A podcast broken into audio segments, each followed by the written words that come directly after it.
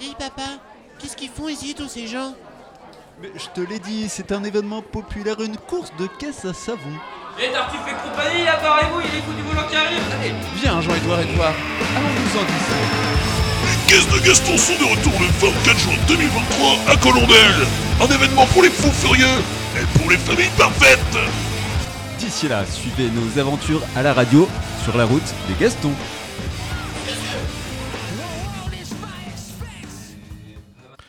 J'aime trop trop les 14 février. Je remercie ma meuf de me faire briller. Petit déj du matin, nouvelle romance le lendemain. Elle m'habite aussi le jour de la Saint-Valentin. Vous l'avez deviné, aujourd'hui nous allons pas déroger à la règle, nous allons parler de cette fête qui fait rager les célibataires, qui fait vider le livret d'épargne populaire des jeunes couples, ou qui remet une dernière fois un peu de piment dans la vie des vieux couples. Je parle bien sûr de cette fête commerciale qui fait tout simplement consommer tout le monde parce qu'il faut faire quelque chose dans ce jour exceptionnel pour célébrer, oublier, ou par chance, vraiment coup de bol, rencontrer quelqu'un. Je suis, je suis, je suis... La Saint-Valentin Effectivement Mais, mais je crois que Thomas, t'as pas trop compris le but de l'émission. Pardon. Ah ouais, c'est pas ça le sujet de l'émission. Alors, euh, un petit peu, mais pas que. En fait, c'est un peu un prétexte, comme souvent euh, les émissions, tu vois. On prend un sujet et on en- s'en sert et on le détourne. Donc là, on va parler de quoi? On va parler d'amour, euh, de relations, de chagrin, de rupture, de souffrance et de choses chouettes aussi. D'accord, bah merci de m'en avoir informé parce que du coup je vais animer cette émission mais j'étais pas au courant du tout. Eh bien merci Laetitia. Alors on a autour de la table euh, l'équipe euh, Mathilde. Salut, salut. Toi de quoi tu vas parler? Qui tu as invité déjà?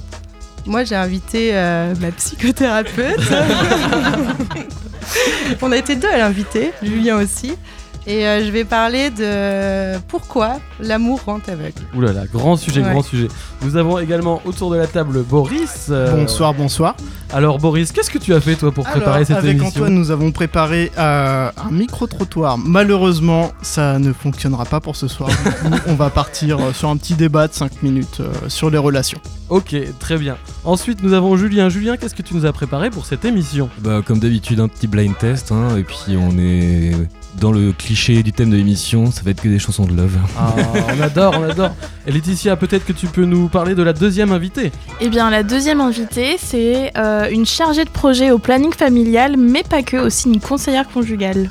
Ok, ben elles vont arriver dans 5-10 minutes autour du, du plateau, mais avant ça, on va démarrer avec la rubrique de Boris et Antoine. Bon alors, Boris et Antoine, vous êtes allés dans les rues de Caen pour questionner euh, la population en demandant la Saint-Valentin, ça se passe comment pour toi? C'est ça, hein? Tout à fait. Euh, du coup, nous, sommes- nous- nous avons été au marché de Caen dim- ce dimanche pour poser quelques questions, mais suite à un souci technique, il n'y aura pas de micro-trottoir. Alors, tant Donc, on pis. va- si, on va faire un micro-trottoir en live. ça vous va ou pas? Très bien. Mais il n'y a, pas de trottoir ici, par contre. Ah ouais, bon, ce sera un micro tout Un court alors. micro. Un micro, studio, radio. ouais. ouais. une Un synthèse des échanges que vous avez pu avoir avec les citoyens, citoyennes canais et canaises. Alors, bah, on vous écoute, qu'est-ce que vous avez pu entendre? Alors déjà, on a commencé par leur demander euh, qu'est-ce qu'ils faisaient pour la Saint-Valentin. Tout simplement. Et euh, bah, la plupart des réponses étaient rien. Ah ouais Et ouais, ouais. Très peu de gens euh, fêtaient la Saint-Valentin ou vraiment juste avec une petite attention, une rose ou, ou voilà. Et en fait, les explications qu'on a eues, c'était que la Saint-Valentin, ça se fêtait tous les jours. Oh, c'est Oh. trop C'est beau, trop c'est trop mignon. mignon. Est-ce que vous avez quand même fait des, des belles rencontres, des belles histoires à raconter? Je crois que Mm. Boris en off, tu nous Ah oui, racontais tout une belle fait. histoire. On a fait des, des belles rencontres, euh, notamment de Dominique et Anouk, si je me si je ne me trompe. Euh, on leur a posé la question quelle est la plus belle preuve d'amour? Et en fait, Dominique s'est lancé dans, on va dire, dans un, un débat avec lui-même, juste pour dire que l'amour, c'est des épreuves et qu'il faut savoir les surmonter. Et du coup, on voulait lancer un petit débat entre nous, savoir euh, qu'est-ce que vous en pensez. De quoi Une belle preuve d'amour ou Euh, alors, le, euh, fait, le fait que pour que l'amour dure, qu'est-ce qu'il vous faut? Eh bien, commençons par euh, toi, Laetitia. Laetitia. Alors, est-ce que c'est un bon exemple célibataire depuis une dizaine d'années, presque jamais en couple Euh, Alors, ce qu'on ce Donc justement, je veux bien des réponses. ce qu'on disait justement à tous les participants, c'est qu'il n'y a aucune mauvaise réponse et que peu importe si tu es célibataire, en couple, on a même eu un couple, ça faisait trois jours qu'ils étaient ensemble, donc euh, ne t'inquiète pas Laetitia, on te juge pas. Mais alors là, je sèche complètement. Je m'attendais même pas à ce qu'on me pose cette question. Qu'est-ce qu'il faut pour qu'un couple dure, selon moi? Voilà, tout à fait. Euh, de la complicité, de la compréhension, que l'un porte l'autre, je pense. Non, c'est faux. Que l'un Je porte rigole, je l'autre. rigole, je Que rigole. l'un, oui, que hum, qu'on se supporte et que son, se soutienne dans les projets, que l'un euh, fasse la pom pom girl de l'autre et vice versa. La pom-pom girl. D'accord. J'ai jamais pratiqué ce genre de choses. euh. Vous me prenez à chaud. Et alors peut-être que Mathilde, toi, tu as quelque chose à dire.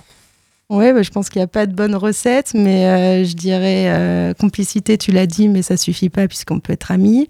Euh, non, je pense qu'il faut de l'honnêteté, de la communication, savoir ce qu'on veut et surtout se connaître très bien soi-même et être heureux soi-même avant d'être heureux en couple et de parce que souvent les gens recherchent dans le couple quelque chose en plus pour combler un manque Mm. et du coup c'est dans ces cas-là que ça fonctionne pas.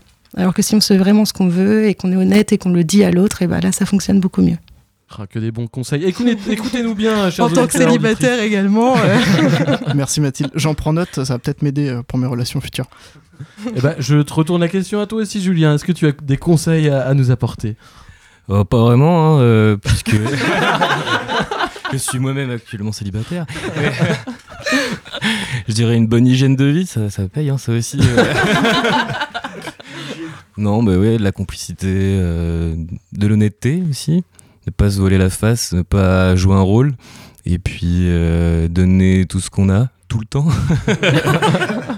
En fait, Ah, si beau. vous voulez faire un speed dating, il faut venir à Radio Phoenix parce qu'on est tous célibataires. C'est clair. Tous célibataires?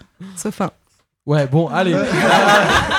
Antoine, est-ce que toi aussi, ou même Boris, vous avez peut-être un conseil à donner euh Bah finalement, en fait, on a eu une belle leçon de vie par euh, ces gens-là, parce qu'ils nous ont dit et ils nous ont donné pas mal de clés sur comment réussir à son, leur couple, parce qu'on a eu plusieurs euh, intervenants avec différents types de relations. Et donc, du coup, euh, ce qu'on retient, c'est que c'est euh, des compromis dans les hauts et les bas, et se soutenir en tout moment, quoi. Voilà. Eh ben génial, eh ben, c'est beau, Bah, on peut terminer ce micro-trottoir comme ça en tout cas. Merci beaucoup les gars pour ce micro-trottoir avorté. Micro radio, micro radio. ce micro-radio avorté. Eh bien nous allons accueillir nos invités et surtout Claire Chazal qui va les présenter. Chères sœurs et frères, bienvenue dans ce lieu sacré pour accueillir l'invité du jour.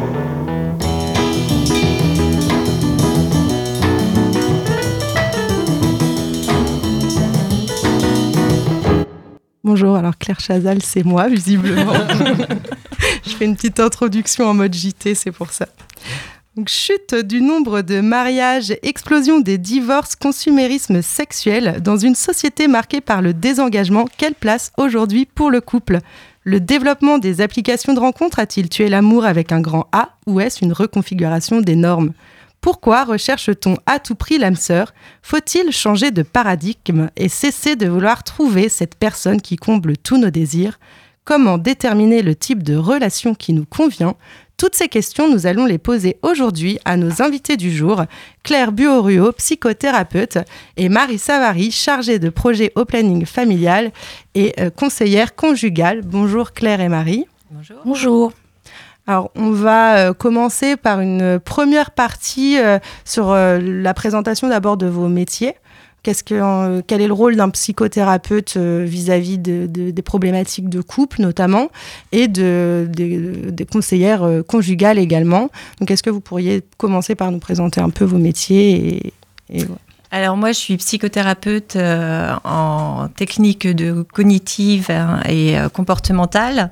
Donc euh, ça consiste en fait à aider le patient à comprendre certains de ses hum, comportements pour pouvoir mieux les appréhender et euh, changer des fonctionnements qui potentiellement peuvent être toxiques et négatifs, que ce soit sur un plan personnel ou, ou au sein d'un couple. Alors moi, euh, je suis Marie Savary, donc je travaille au Planning Familial. Donc c'est une association euh, dont on entend euh, beaucoup parler depuis les années 60, puisque cette association a été des combats pour le, droit à la, à la contraception et à l'avortement. Et du coup, le planning à Caen, c'est un lieu d'accueil, d'écoute, d'information et d'orientation sur tout ce qui concerne la vie euh, relationnelle, affective et sexuelle. Et dans ce cadre-là, effectivement, euh, j'exerce en tant que conseillère conjugale, où euh, je reçois des personnes seules euh, ou en couple euh, qui viennent librement à l'association parce qu'ils ont trouvé nos coordonnées, nos coordonnées ou alors parce qu'ils sont euh, envoyés par une structure, une institution avec lesquelles ils sont en lien. Donc on a tout un projet notamment autour du, de l'accueil des personnes en situation de handicap. Euh, on travaille aussi avec des centres sociaux ou euh, euh, des centres d'hébergement pour les personnes sans domicile fixe et on permet aussi à ces personnes d'avoir un espace d'accueil et d'écoute autour des questions affectives et sexuelles. Super. Euh, bah, du coup, vu qu'on a posé la question à l'ensemble des personnes autour de la table et, pas euh, aux, deux invités du jour, euh, peut-être vous avez plus de recul que nous puisque vous avez rencontré beaucoup de personnes, beaucoup de situations différentes, pas mal de consultations. Pour vous, c'est quoi la recette? Est-ce qu'il y a une recette déjà? Et c'est quoi, si oui, c'est quoi la recette d'un couple qui dure? Je ne sais pas si on peut appeler ça une recette, mais ce qu'il faut comprendre, je pense, c'est que chaque individu est en perpétuelle évolution. Euh, la personne que vous êtes aujourd'hui, vous serez déjà un chouïa différente demain. Et euh, ce qu'il faut, c'est euh, ne pas perdre l'autre de vue, voir aussi son évolution pour pouvoir s'adapter à l'autre et donc être en, communication permanente en fait. Le but, c'est de comprendre les besoins de l'autre pour qu'il puisse mieux comprendre vos besoins et que les choses puissent s'adapter et, et pouvoir euh, être en, connectivité en fait.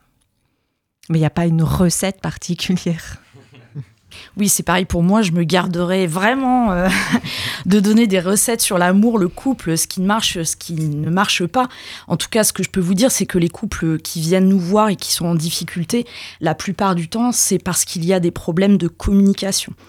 C'est euh, des moments de la vie où on n'arrive plus à se parler, où les non-dits s'accumulent et finalement on n'est plus que dans des reproches réciproques. Euh, On est un peu euh, toute la journée, toute la soirée sur un ring. On va donner le plus de coups possible et finalement on n'est plus en capacité de, dire ses émotions, de, de, dire ses besoins à l'autre et on passe son temps dans les reproches et c'est souvent pour cette raison que les couples viennent nous voir parce que la communication n'est plus possible. On a une difficulté en tant qu'individu, c'est qu'on part du principe, même de façon totalement inconsciente, que euh, l'autre va fonctionner comme nous.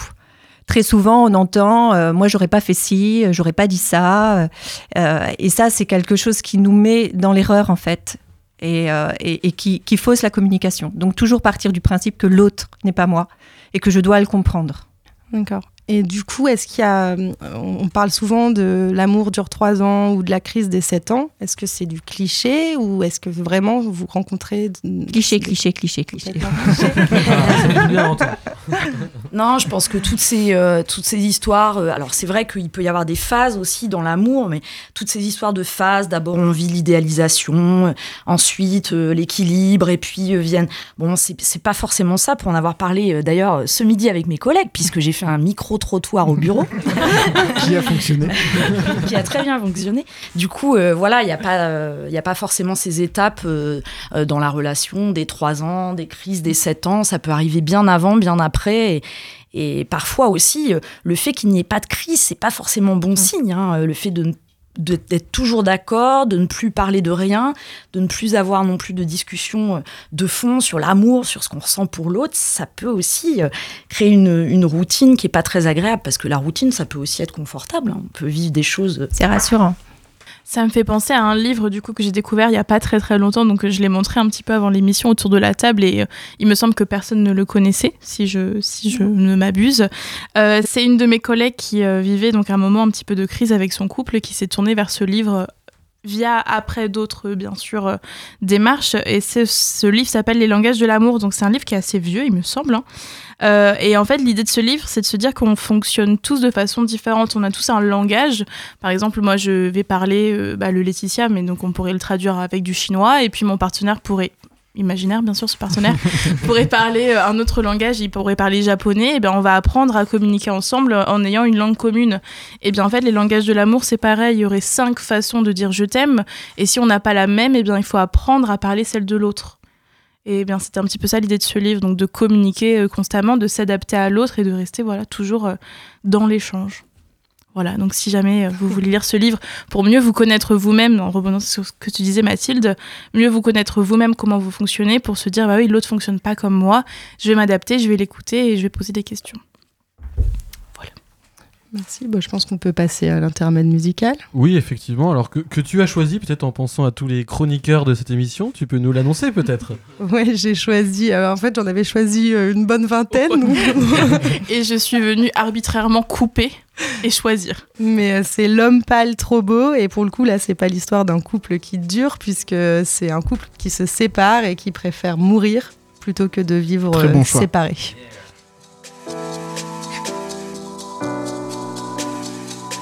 J'avais jamais vu de nuit aussi calme. Hey, je la regarde enchaîner les cigarettes. Hey, ses larmes coulent en silence, on entend toujours les cigales. On se blesserait même avec zéro mot. Pourtant, aucun mur sur cette terre ne pourrait étouffer le cri de nos phéromones. On risque pas de tenir longtemps. Tu m'as même comparé à Lucifer. Maintenant, tu bois et tu veux bien de moi. Non, mais j'hallucine, hein. Je sais déjà ce que la distance entraîne. Soit c'est la guerre pendant dix ans sans trêve, soit je la quitte en lui disant Garde le sourire, plus rien n'est grave. Tant qu'il nous reste une seconde de souvenir dans le crâne, nos deux corps pourraient mourir. J'ai déjà fait le deuil. Maintenant, par loin de moi, une larme cachée dans l'œil. Notre histoire n'aurait jamais pu finir dans le calme et la tendresse. Je te déteste comme cette phrase qui dit C'était trop beau pour être vrai. Je n'avouerai jamais que certaines de mes propres émotions m'effraient. Je te déteste comme cette phrase qui dit C'était trop beau pour être vrai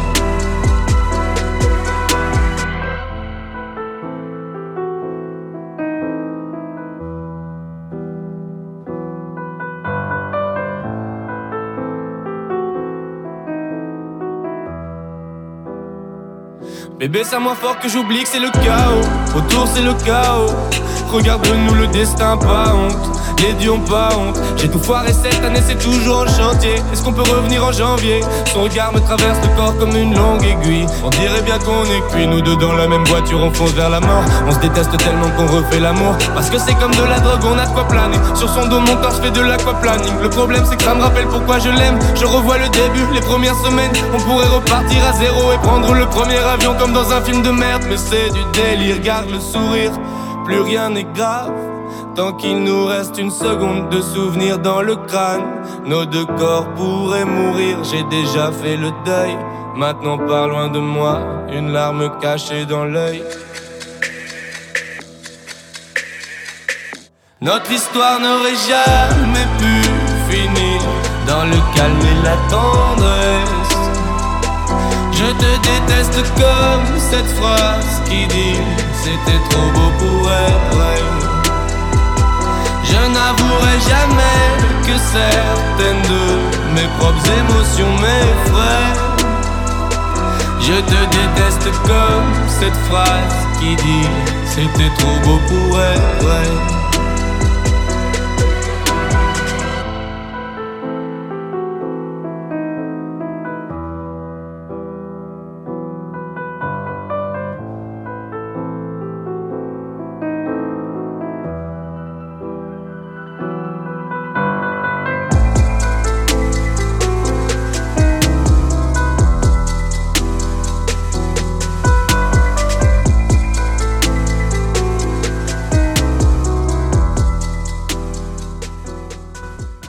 Toujours sur Radio Phoenix dans l'émission Sur la route des Gastons et nous venons d'écouter Trop beau de l'homme pâle. Aujourd'hui, nous parlons d'amour en très bonne compagnie avec Claire, psychologue et Marie, conseillère conjugale au planning familial.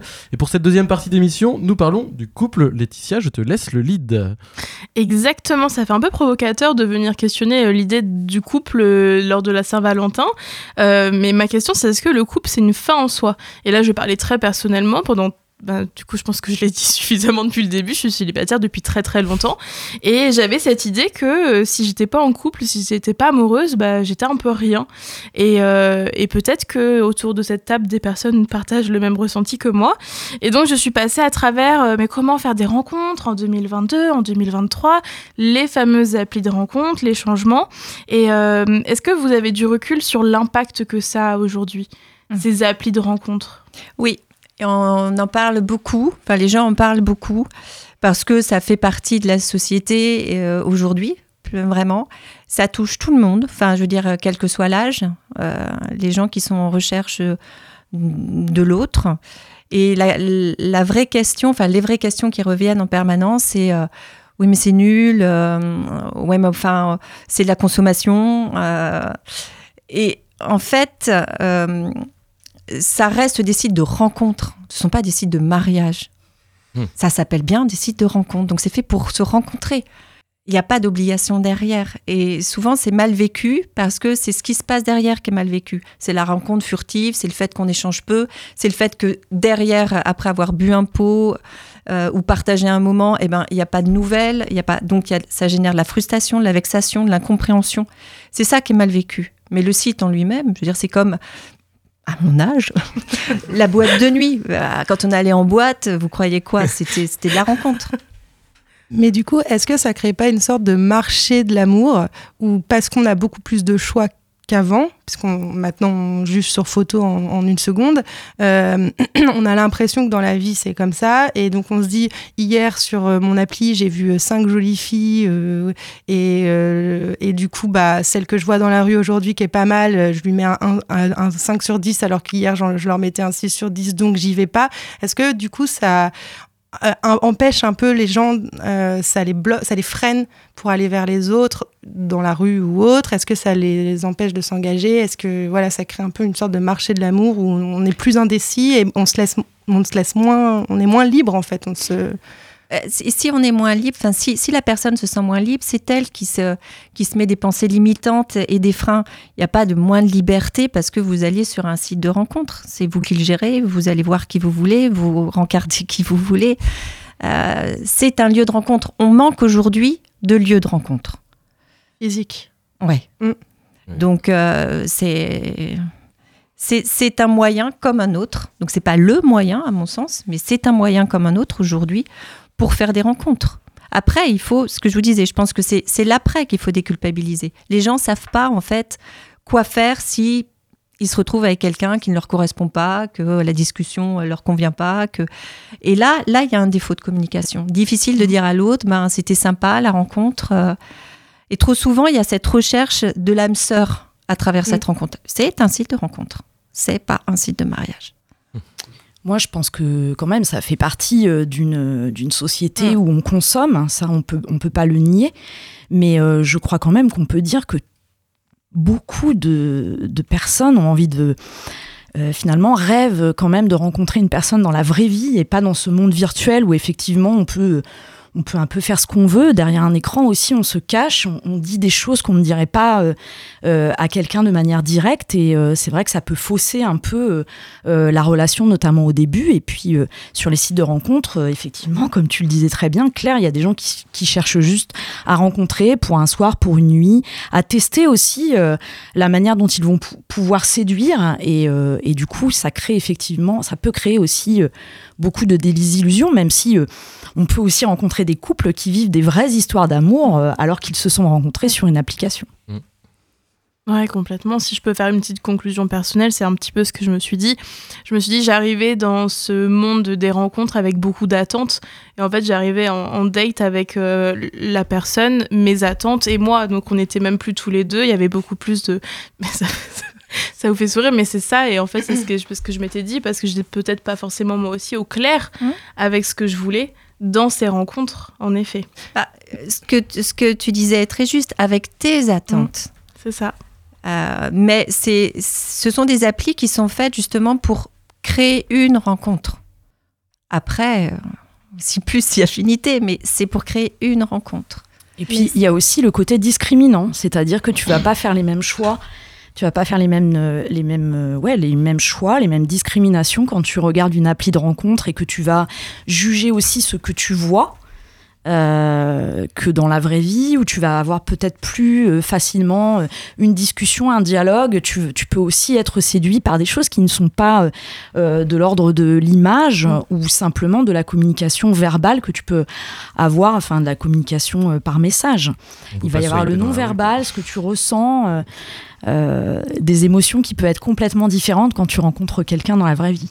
C'est là où je voulais en venir justement. Je trouve que c'est un peu les travers des applications de rencontres. C'est que euh, parce qu'on est beaucoup dans la comparaison et qu'on a tout de suite beaucoup de critères aussi affichés, maintenant il y a de plus en plus de critères sur les applis, euh, on, on augmente, on multiplie nos attentes et on compare. Du coup, on a une sorte de checklist qui augmente au fur et à mesure, alors que quand on rencontre dans la vraie vie, en fait, c'est le moment qui fait qu'on va s'attacher à la personne. Et parfois, on s'attache à des personnes auxquelles on n'aurait jamais pensé, enfin, qu'on n'aurait même pas pensé regarder une seule fois, quoi.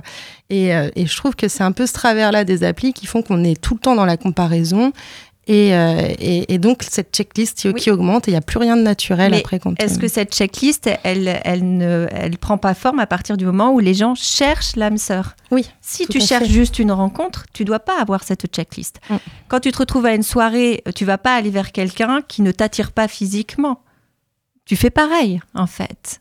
Toi aussi, tu, tu, tu as ta sélection interne, inconsciente, mais elle est là quand même. Donc ça doit rester un site, un moyen de rencontrer. Mais aujourd'hui, on connaît tous des gens qui vivent de très jolies histoires d'amour. Oui, c'est sûr.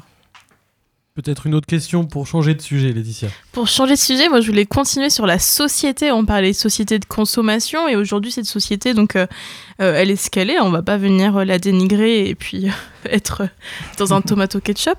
Euh, petite référence à une chronique de Thomas. Euh, mais donc dans cette société, il y a quand même aujourd'hui l'image du couple, l'image de la réussite. La réussite, qu'est-ce que c'est? C'est deux personnes en couple, euh, mariées souvent. Euh, donc on va partir sur aussi un hétéronormage avec un mariage. Euh, des enfants ou cette volonté de procréer. Est-ce qu'aujourd'hui, euh, il y a encore ça? Est-ce que cette image peut encore fonctionner, ce- cette norme du couple? Moi, je trouve que c'est quand même en train d'évoluer. Voilà, il y a beaucoup de choses qui bougent, mais euh, c'est vrai que la plupart des gens aspirent euh, à ce que tu décris. Et effectivement, il y a une espèce de pression euh, sociale aussi pour entrer dans ce moule. Soit tu es en couple et tu vas être heureux et accompli, soit tu n'es pas en couple et quand même on te demande pourquoi tu n'es pas en couple. Mais qu'est-ce que tu fais Mais tu as quand même un petit ami, une petite amie. Qu'est-ce qui se passe? Donc c'est vrai qu'il y a, il y a quand même une pression qui peut venir de la famille, mais aussi de l'entourage amical. Alors, pour moi, le, le- le couple, si ça reste un idéal, euh, c'est parce que cette association, elle apporte beaucoup, en fait. Ça, c'est pas, pas le couple qui permet à l'individu de se construire. L'individu est capable d'être autonome et de se suffire à lui-même. Là-dessus, il n'y a pas de problème. Par contre, c'est cette association qui, quand elle se passe bien, génère, en règle générale, le fait d'aller plus haut et plus loin que quand on est tout seul. C'est ça qu'on cherche, en fait. C'est ce moteur on fait toujours beaucoup plus pour l'autre que pour soi-même, faut pas l'oublier. Donc c'est ce moteur qu'on cherche. Mais du coup, est-ce qu'on parce que est-ce qu'on va plus haut quand on est en couple que quand on est seul? Et on a, on a donc plus de chances d'aller plus haut quand on est en couple que quand on est seul. Quand il est épanoui, bien évidemment. hein. Quand il est épanoui, c'est- sans aucun doute. Bon, il y a quand même beaucoup de couples qui vont mal. et dans lesquels euh, l'épanouissement, c'est pas, c'est, c'est pas ça quand même. C'est vrai que, voilà, euh, il y, a, aussi plein de gens qui vivent énormément de souffrances euh, en couple, qui vivent des violences. Enfin, vous connaissez euh, et tous les chiffres sur les violences conjugales. Donc, on sait aussi que il peut y avoir, voilà, des couples qui fonctionnent très mal, des couples vraiment dysfonctionnels. Et puis aussi, on sait que l'égalité entre les femmes et les hommes, pour ce qui concerne les couples hétérosexuels, c'est pas gagné. Enfin, en tout cas, il n'y a pas trop des- d'études sur le- les couples euh, homosexuels, mais en tout cas, euh, dans les couples hétéros, on sait aussi que euh, la charge mentale que va porter l'un ou l'autre des partenaires, et souvent les femmes, ça va avoir aussi beaucoup de conséquences négatives sur, sur la manière dont on va vivre son couple. Et on voit aussi beaucoup de gens qui viennent parce qu'ils sont épuisés, ils, en font trop, ils, trou- ils trouvent que les, les tâches domestiques, par exemple, ne sont pas bien réparties et ça va va créer beaucoup de tensions euh, au sein du couple. Ouais, bah ça on va. Pardon. Ouais, non, j'allais enchaîner justement avec Laetitia qui, elle, se posait la question des- de casser les codes, on va dire, changer un peu quelles sont les différentes formes Ouais, d'amour. c'est qui ça. On, par- on exister. parlait de trouver en l'autre un moteur, mais est-ce qu'on pourrait trouver en deux autres un moteur ou en trois autres un moteur et penser au polyamour, au trouble, aux relations libres? Alors, tout à fait. C'est, euh, on voit bien que ça évolue. Par contre, ça crée d'autres difficultés. Voilà. Euh, le, le polyamour, euh, on, retrouve très souvent quand même des sentiments de possessivité, des sentiments de statut particulier. Plus vous partagez, plus vous vous retrouvez avec des, statuts euh, égalitaires et qui comblent pas tant que ça, visiblement. Donc, ça va générer d'autres difficultés. Après, on a cette liberté, donc. Bah, pour ce qui me concerne, c'est vrai qu'on voit, euh, on voit plus au planning euh, des gens qui sont en couple exclusif. Euh, et puis, ben, j'imagine que les gens qui sont en troupe ou qui vivent le polyamour et qui vont bien, ils viennent pas forcément nous voir. donc, euh, et tant mieux, c'est super pour eux. Mais euh, effectivement, la plupart des couples, il y a de poser un peu dans le contrat, entre guillemets, l'exclusivité au moins sexuelle. Et, et du coup, c'est aussi pour ça que des gens rencontrent à certains Mm. moments des difficultés parce qu'il y a une infidélité, la confiance est rompue et, et on n'arrive plus à faire face à cette situation. Je pense qu'aujourd'hui, il y a quelque chose qui est euh, surtout difficile dans l'idée du couple, c'est euh, un couple à vie. Ça reste quelque part une petite idée d'un truc idéal, qui peut l'être, hein, c'est pas pas le sujet. Mais la vraie question, c'est euh, est-ce que une personne qui va être en couple toute sa vie est plus heureuse qu'une personne qui va faire trois chemins différents avec trois personnes différentes? Question. Bah, ça peut même être un tremplin en plus de rencontrer Mhm. plusieurs personnes différentes parce que chaque personne va apporter quelque chose en plus que l'autre n'aurait pas Le forcément but, apporté. voilà, le but, c'est de rester bien accompagné, en fait. Le- le- le- pour que l'association, parce que un couple, c'est une association, pour que l'association soit bonne, il faut que les deux y trouvent leur compte. Donc, il faut réellement un équilibre à ce niveau-là. Et on n'a pas les mêmes besoins. Mais en tout cas, les deux doivent y trouver leur compte dans cette association. Sinon, elle n'a pas de sens. Enfin, en tout cas, là, elle va, le de- elle va devenir problématique. Malsaine, toxique, euh, enfin voilà, là, elle devient problématique. Ça tombe bien parce qu'on en parlera juste après. Transition toute trouvée. Mais avant ça, on continue de parler d'amour. Euh, avec un amoureux de la musique, Julien, tu nous as préparé un blind test. Bah oui, un blind test du love, hein, on est dans le, dans le thème. Euh, on va pouvoir voir que l'amour se, comment dire, se traduit de plusieurs manières. Donc euh, on va pouvoir commencer directement par la première musique.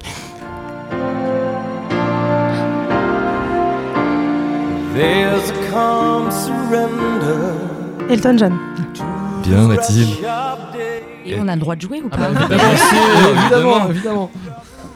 Alors là, on va pouvoir parler de l'amour d'un père pour son fils, puisqu'il s'agit, il s'agit de la bande son Du Roi Lion du Roi Lion. Ah, bien pas joué. sûre parce qu'en anglais, j'ai l'habitude de l'entendre en français. Je me suis dit, mais qu'est-ce que c'est que ça Ah, je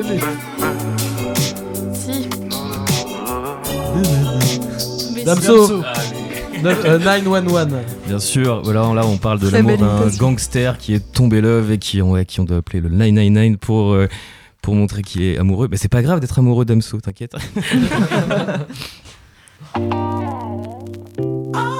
Mathilde, t'as- tu, pourrais la- tu peux la trouver. Je l'ai sur le bout de la langue. Ah, Neyo. Presque. Need you. C'est mieux. Tu l'as pas Bon, ouais, elle est un peu technique. C'était pour le petit clin d'œil. C'est Nelly Dilemna. On revient dans les années 90.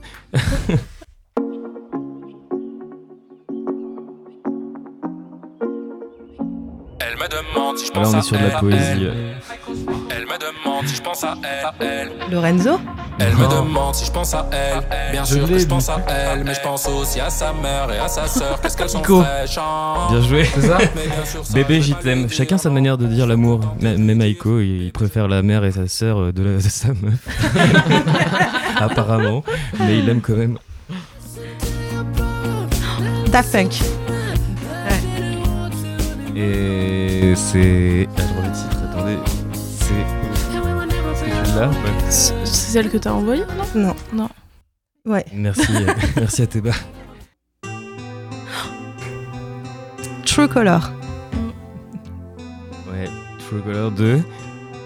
J'ai envie de dire un truc. Cindy Lauper. Ouais. Bien joué. Bien joué. Exactement. On aime euh, les personnes pour ce qu'elles sont vraiment au fond d'elles. J'avais un truc un peu prévu, mais en fait, non. C'est beau ce que tu dis, Julien. Orelsan Paradis. Ah, c'est indécent là, jouez un petit peu même. Vas-y, il est toute seule. Alors, je savais qu'il y en allait avoir, que ça allait être shotgun direct, donc j'en ai mis 14 des sons, parce que je savais que t'allais être chaud.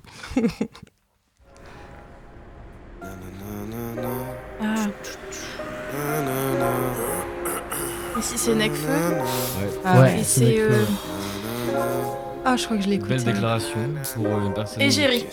Non, n'importe quoi. Le café vient de fermer, mais je suis Ah, devant, je reste. Quelle idée d'aimer une femme à l'humeur vengeresse. La dernière fois, je t'ai mis un plan, pas de compliqué. péter un plomb, mais tu viens d'une ville dangereuse qui te stress. Je serai fair play si. C'est Galatée. Ah, Ah oui. Je l'ai écouté en boucle pendant très longtemps. Jason Ambraz. Oh, bien joué J'aurais pas parié sur toi. Moi non plus. J'étais deg de pas avoir Nekfeu. Alors, est-ce que vous avez le titre ou pas? I'm yours. Bien joué. On sent qu'il est en couple en ce moment. hein. ah. Toutes, euh, toutes les comédies romantiques euh, des années 2000. Boris là. Making my way downtown, walking fast. Carlton. Ouais. Vanessa Carlton, Phase on Mile. Exactement. Bien joué, Boris. On voit que tu connais tes classiques au piano.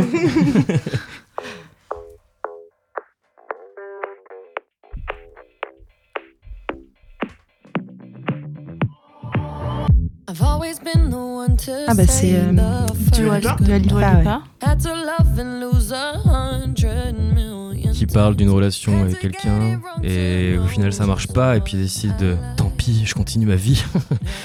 J'y vais toute seule.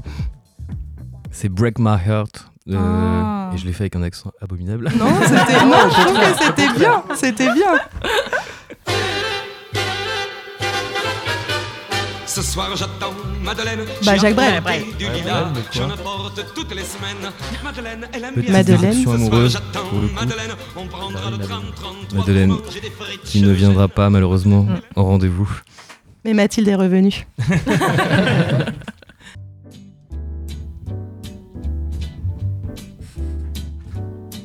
Ah ouais. L Ah, is for oui. the way you look at me. O Alors, le, is titre, for le titre, il est en train de la citer.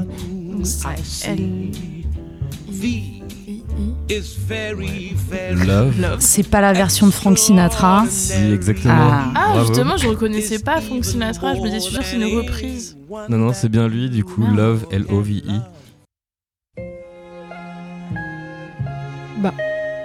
Barbara C'est Barbara et ça va être la transition musicale. Voilà combien de jours, voilà combien de Quand reviendras-tu voilà Exactement. Chanson de rupture. Chanson de rupture, mais positive, comme Dua Lipa. Euh, donc des années, bien des années auparavant, euh, Barbara dit euh, Quand reviendras-tu? Le mec ne revient pas, mais elle n'est pas là à l'attendre toute sa vie. Non, non, non, elle va continuer sa vie. voilà, bien joué pour le blind test. Et bah bravo, Bravo, tout le monde. euh, bravo. ouais, il y a eu du répondant. hein. Bravo, Ouais, bravo. Euh, je crois qu'on enchaîne avec toi, Laetitia, c'est ça, non? Enfin, c'était l'intermède musical. C'était l'intermède. Ah, on continue parce que on- le temps avance. Ah oui, il y a un, inter- un intermède musical. Qu'est-ce que tu nous proposes, Julien? Bah, c'est ça. Ah d'accord, très bien. Voilà combien de jours, voilà combien de nuits, voilà combien de temps que tu es reparti. Tu m'as dit cette fois, c'est le dernier voyage pour nos cœurs déchirés, c'est le dernier naufrage. Au printemps, tu verras, je serai de retour. Le printemps, c'est joli pour se parler d'amour. Nous irons voir ensemble les jardins refleuris et déambulerons dans les rues de Paris.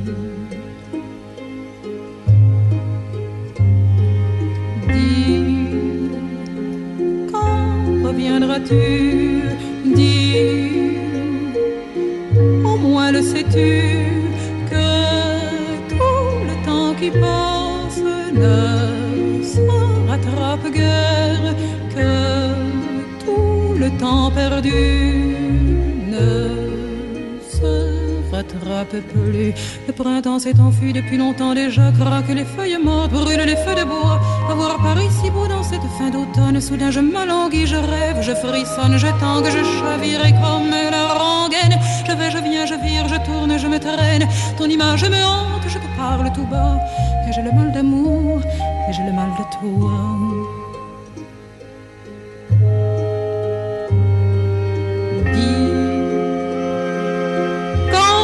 Quand reviendras-tu Dis, au moins le sais-tu que tout le temps qui passe ne se rattrape guère, que tout le temps perdu ne se rattrape plus.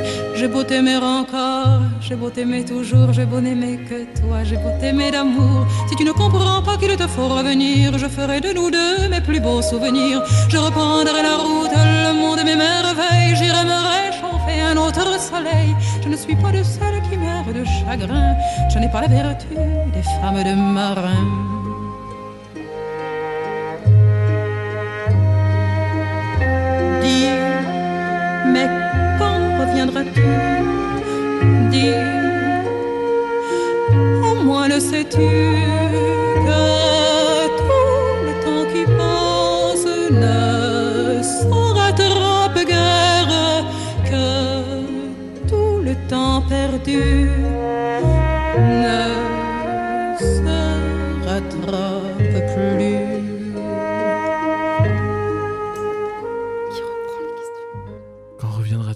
De Barbara Vous êtes toujours sur Radio Phoenix dans l'émission sur la route des Gastons.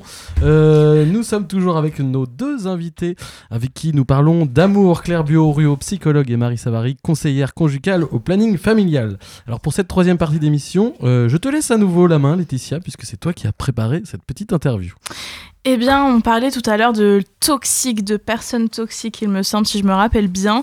Et justement, c'est un peu des termes à la mode aujourd'hui. euh, ah, les relations toxiques, les personnes toxiques et les red flags. Les red flags, pour ceux qui ne savent pas ce que c'est, euh, on comprend un peu un drapeau en carton rouge. Donc, c'est un trait euh, de caractère, des attitudes qui devraient indiquer un danger chez un partenaire. Euh, Est-ce que pour vous, vous avez déjà entendu ou quels seraient pour vous les plus gros red flags de personnes? Ben, c'est vrai que c'est important aussi de pouvoir euh, euh, repérer euh, les signes qui peuvent faire penser que la rela- relation elle est toxique parce que parfois une relation euh, elle est pas bonne mais c'est juste parce qu'on s'entend pas ou on n'a pas les mêmes aspirations et du, coup- du coup nous on utilise un outil que vous connaissez peut-être qui s'appelle le violentomètre Ah oui. et qui permet ça, ça vous dit quelque chose? Oui, on saurait euh, ça distribuer de temps Ouais, en temps. et ouais. qui permet finalement euh, de, de s'interroger un peu si, euh, si on est dans une relation euh, qui va bien, où on peut profiter, ou dans une relation où il faut vraiment se dire euh, qu'il faut se protéger. quoi. Du coup, voilà, euh, ça réunit quelques petites phrases, petits items qui peuvent permettre peut-être de s'y repérer un peu, un peu plus facilement. Qu'est-ce qu'il y aurait dans le rouge là?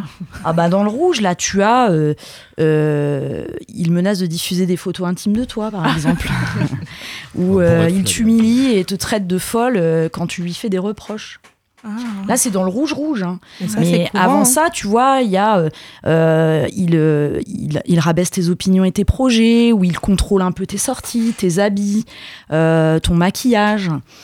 Euh, et puis dans le truc euh, profite, c'est super génial, c'est euh, il a confiance en toi, il accepte tes amis, ta famille. Donc voilà, c'est des petits outils qui peuvent permettre aussi d'en discuter avec un copain, une copine, pour qui on peut être un peu inquiet et de d'allumer les red flags.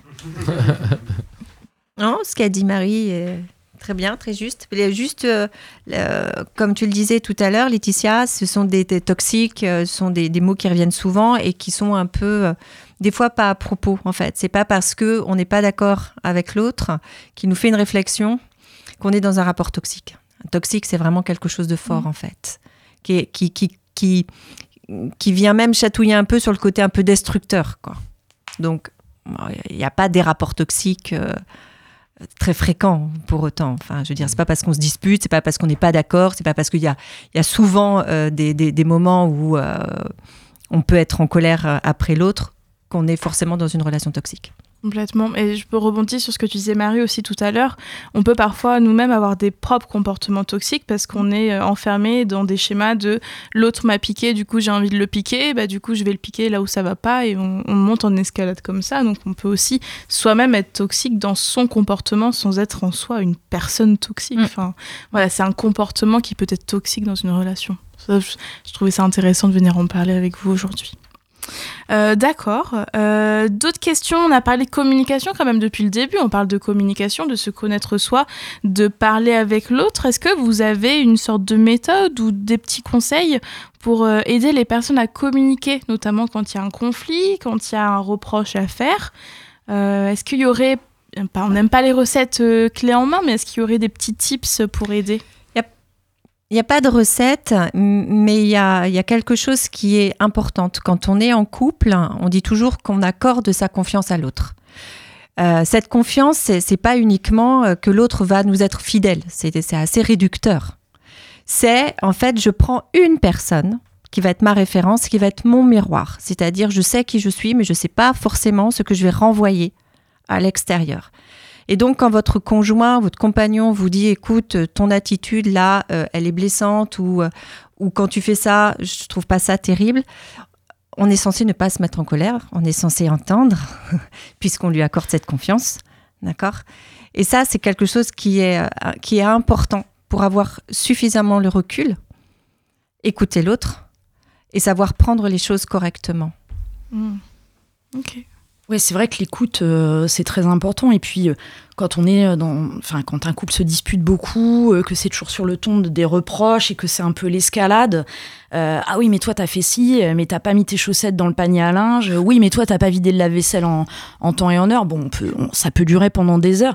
Et je pense que c'est aussi important. euh, de, de pouvoir dire aux gens que ça peut être intéressant, euh, qu'ils expriment plus euh, comment ils se sentent, euh, qu'est-ce qu'ils ressentent dans ces situations-là et qu'est-ce qui les qu'est-ce qui les blesse quoi parce que c'est vrai que sinon on a tendance à focaliser toujours sur les défauts de l'autre à cristalliser euh, euh, les défauts de l'autre et à ne plus voir euh, pour quelles raisons on est avec cette personne euh, quels sont quel désir on a pour cette personne, au-delà du désir sexuel, bien sûr, Mhm. hein, parce qu'on peut désirer l'autre autrement que sexuellement. Enfin, je le pense en tout cas. Et euh, du coup, voilà, c'est important de, de pouvoir euh, exprimer plus ses ressentis et dire euh, comment on se sent et quels sont ses besoins, plutôt que d'être dans cette escalade de reproches qui peut durer des heures. Et un point important, euh, très souvent dans le couple, on ne se remercie pas suffisamment. Il faut savoir Mhm. remercier l'autre de qui il est, de ce qu'il vous apporte, de ce qu'il fait. Voilà, on ne se remercie pas suffisamment. Mmh, c'est pas bête. Ça me fait penser à la communication non violente. Je ne sais pas si vous connaissez, de venir exprimer un fait en vraiment parlant factuel. Ensuite, d'exprimer ce que ça nous fait sentir chez nous en utilisant du jeu pour ne pas moraliser l'autre parce que c'est des choses qu'on ressent euh, de soi-même. Et ensuite, exprimer donc un besoin. On serait l'utiliser dans le travail, dans le monde du travail, mais pas forcément dans son couple. Donc, euh, vrai. super intéressant.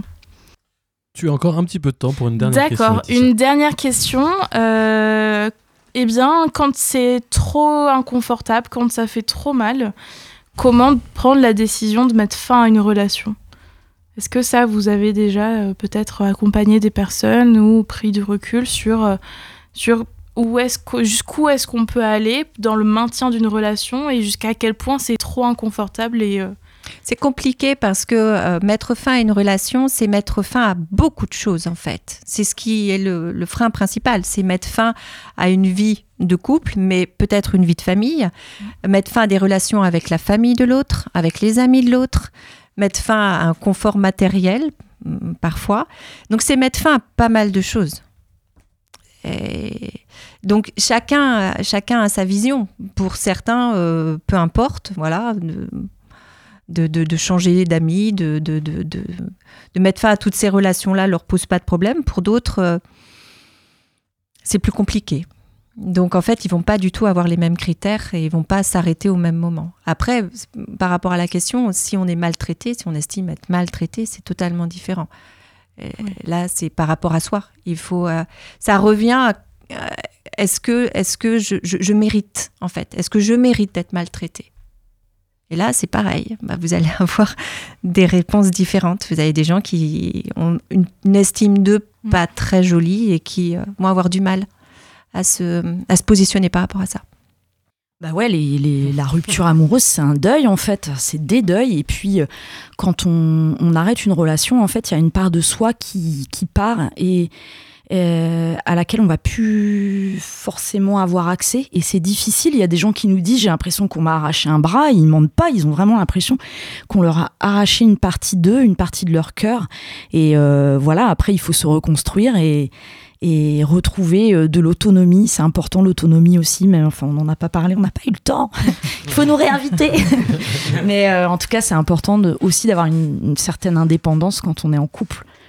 Alors, juste euh, pour terminer, puisqu'on parlait des clichés, le cliché, euh, c'est une rupture, c'est un échec.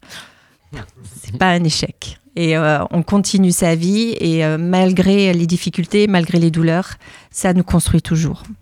Et puis dans les premiers jours, il faut accepter de juste survivre. Et c'est pas grave. On a le droit d'être triste. On a le droit d'être au fond du trou. On survit. Et puis demain, on verra bien. Et puis un jour, vous connaissez toute cette personne qui vous a dit euh, Mais écoute, de toute façon, pour moi, c'est fini l'amour. J'aimerais- J'aimerais plus jamais. C'est terminé. Et puis on sait très bien que c'est pas vrai. Mais il faut du temps. Il faut l'accepter. Eh ben, c'est bien de le rappeler. Merci beaucoup. Vous restez avec nous. Nous, on va accueillir deux autres spécialistes. Ce sont Fred et Jamy qui vont nous, nous expliquer un peu pourquoi est-ce que l'amour rend aveugle.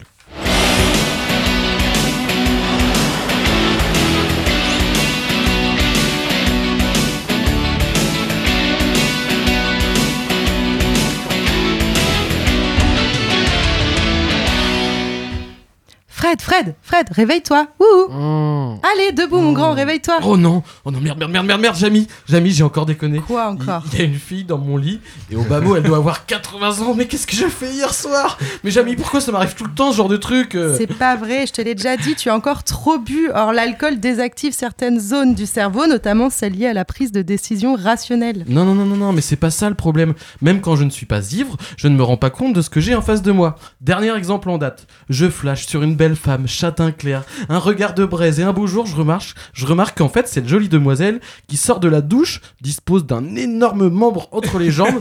C'était mon coloc, Julien. Je suis hétéro, moi, merde, comment j'ai fait pour pas m'en rendre compte?